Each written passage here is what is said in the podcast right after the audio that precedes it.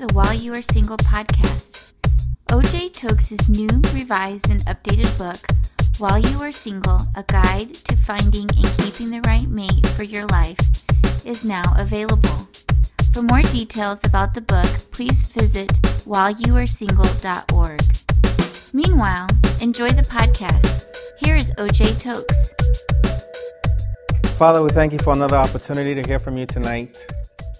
We ask that you open our hearts to heed your word, open our ears to hear your word, open our eyes to perceive your word, open our minds to understand your word. Give us the wisdom to apply your word to our lives. We come against any spiritual force that will try to hold us back or prevent us from receiving and applying your word in our lives, Father God. Thank you for doing this and more for us. In Jesus' name, amen. amen. What do men and women need in relationships?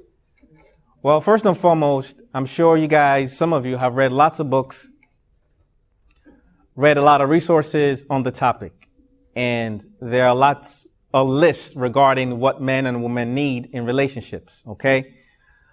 My emphasis tonight, I'm just going to go to scripture and emphasize some fundamental things. It doesn't mean they're the only things that men need or the only things that women need, but I'm just going to give a general overview from scripture about the needs of men and women in relationships. Having said that, how many of you have heard of um, Dr. Gary Chapman? He wrote the book Five Love Languages. Um, I just want to mention that for the benefit of those who have never heard about the five love languages. And he talks about basically five needs that uh, couples need in relationships. When you understand what your spouse's love language is, you are in a better position to meet their need in the relationships. I believe he mentioned five, and they are affirmation, uh, quality time, physical touch, acts of service, and giving of gifts. And for the benefit of those of you who are here uh, who've never heard of the five love languages or Dr. Gary Chapman, his book, the idea is, for example, if a lady or a guy in a relationship, his love language is affirmation. In other words, the way that he feels like you love him is when you affirm him, when you give him compliments, when you say thank you, when you say things to him as a form of appreciation. You can cook all day for him, acts of service. You can give him all kinds of gifts. You can um, give him physical touch. You can You can do all kinds of th- things for him, and he may feel like you don't love him because you never said thank you, you never affirmed him. So when you understand his love language being affirmation, then even when you don't do any of the other stuff, because you affirm him, he feels like you love him. Along the same lines, if a lady's uh, love language is quality time, even though the guy is working 50 hours or 24 hours a day, he's buying her expensive gifts she doesn't feel like he loves her. And he's scratching his head like, what in the world? I'm doing all this stuff for you. I'm doing all these acts of service. I'm buying you all these gifts. I'm slaving for you. And you feel like you, you feel like I don't love you. Well, it's because she wants your time. That's her language. Same goes for somebody who likes acts of service. Maybe a lady. Maybe her, uh, her, her love language is acts of service. Cleaning the house, taking out the trash. Yet this guy is only buying her gifts and spending time with her.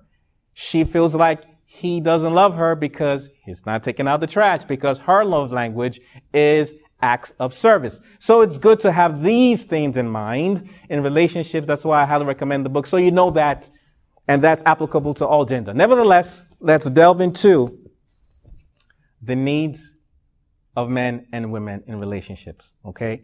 And we are going to go to Genesis to get some ideas on the need of men and women.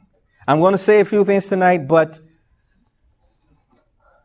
the overview of it all is Ephesians 5:33, where Paul writes that men should love their wives and women should respect their husbands. That's kind of like a very concise look at what women need and what men need Women need love, men need respect. That's just a concise thing. If Anybody forgets anything we talk about tonight, at least you remember that. Ephesians 5.33. Nevertheless, we're going to go into Genesis and get some details on what men and women need. I'm going to start with the ladies first. I'm going to start with what women need in relationship, fundamental things. These are not the only things, but these are basic things that women need. And I want to explain how I'm reaching this conclusion. How many of you know that the devil perverts God's truth? Correct? And sometimes, if you want to understand God's will about something, you can look at what the devil did and reverse it. You guys understand what I'm saying? Look at what the devil, do, the devil does and reverses it. Devil's all about us being selfish. Okay, you reverse it to being selfless. Okay, the devil wants us to be selfish. You reverse that selflessness. God wants us to be selfless because everything uh, the devil does is anti what God wants us to do. Besides, the devil was in heaven, so he knows how God operates. Okay. Do you guys notice a lot of times in a lot of secular music, in the clubs or in concerts, you notice how people have their hands up? Well, who's the hands really for? It's supposed to be for God, but again, he's using it for himself. Where did he get that from? He knows he was there in heaven, involved with worship.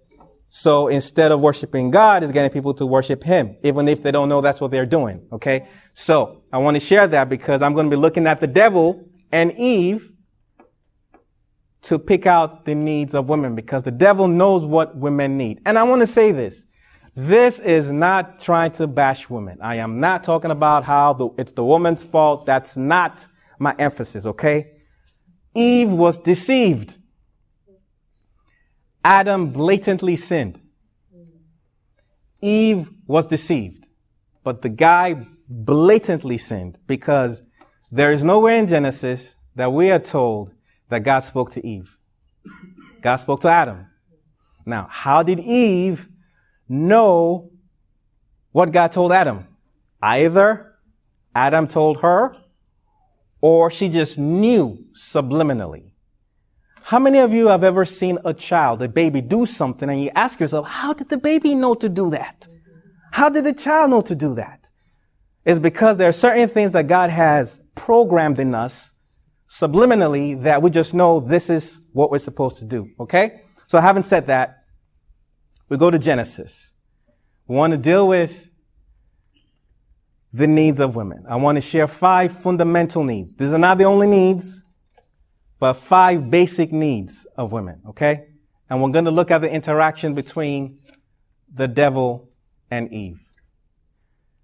We know the story of Adam and Eve. We know what God told them. Don't mess with the tree of the knowledge of good and evil, okay? The devil approaches Eve in Genesis chapter 3. And notice how he approached her. He said, Did God say, Don't eat from every tree? Now check this out. I believe it's in Genesis chapter 2, verses 16 to 17, where God tells them what they can do first. God told Adam what he can do first. He said, You can eat from every tree. You can eat from every tree. Okay? Go to Genesis 3:1. Satan comes to Eve. He doesn't say, did God say, don't eat from one tree? He said, did God say, don't eat from every tree? Remember I told you what the devil does. He takes what God says or does and reverses it. Okay? It's one thing if he came to her and said, did God say, don't eat from this tree? No. He said, did God say, don't eat from every tree?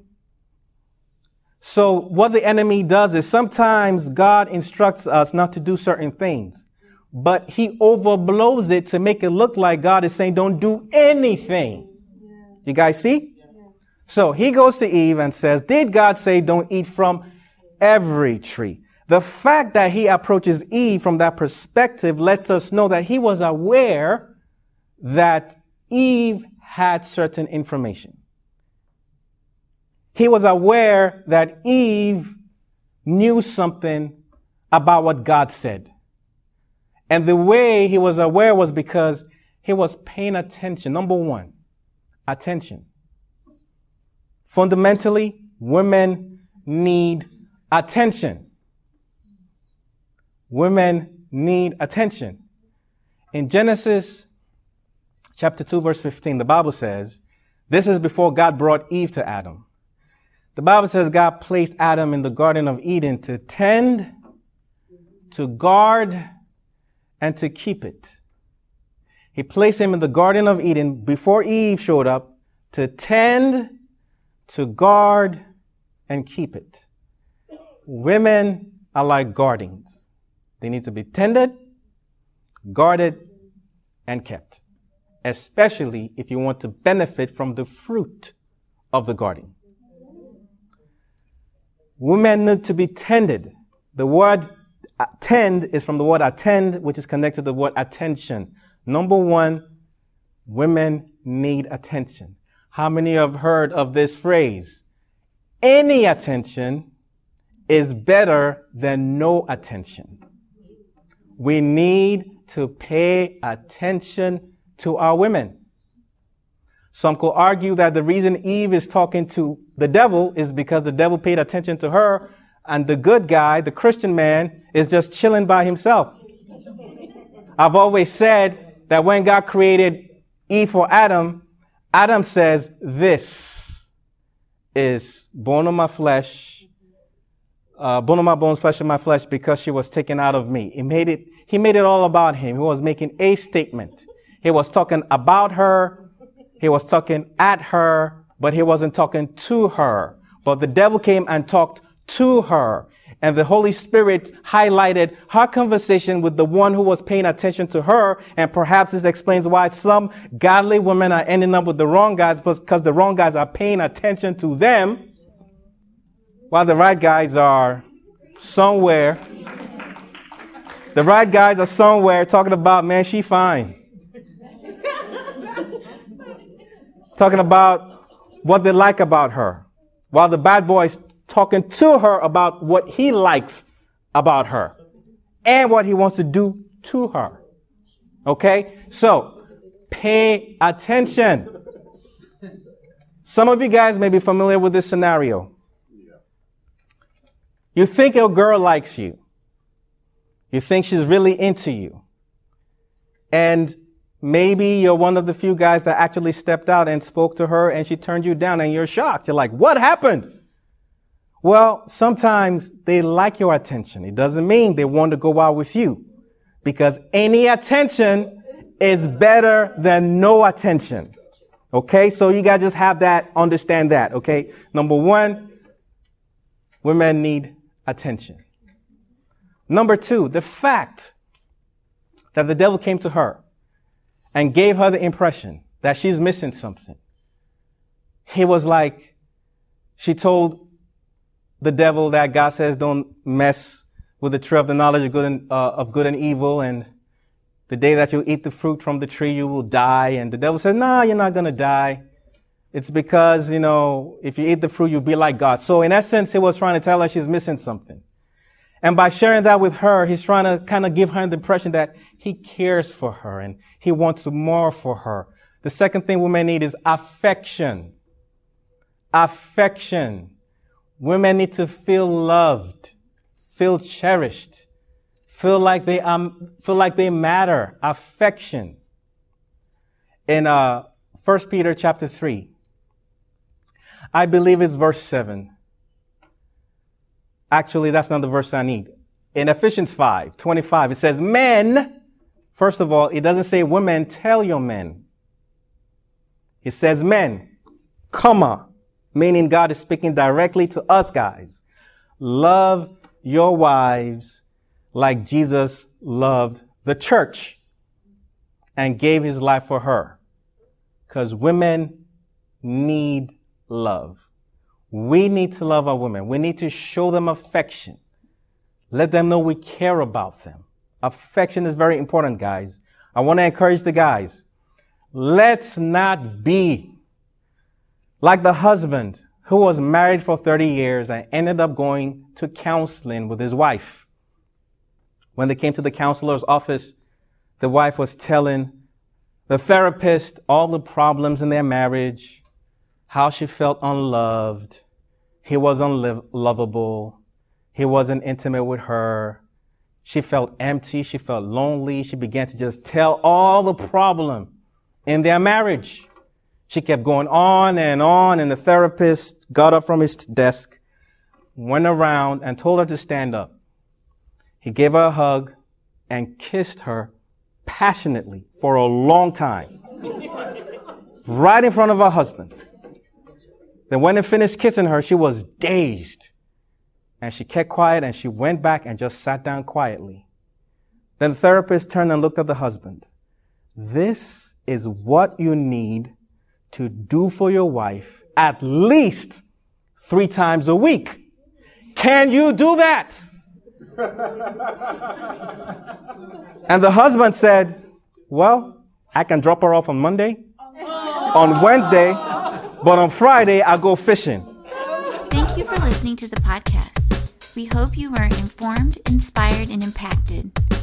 If you'd like to learn more about OJ Tokes, his books, blog, music, and his monthly ministry for singles, please visit whileyouaresingle.org. That is whileyouaresingle.org. If you've been blessed by the podcast, we encourage you to please share with your friends. Until next week's podcast, take care and stay blessed.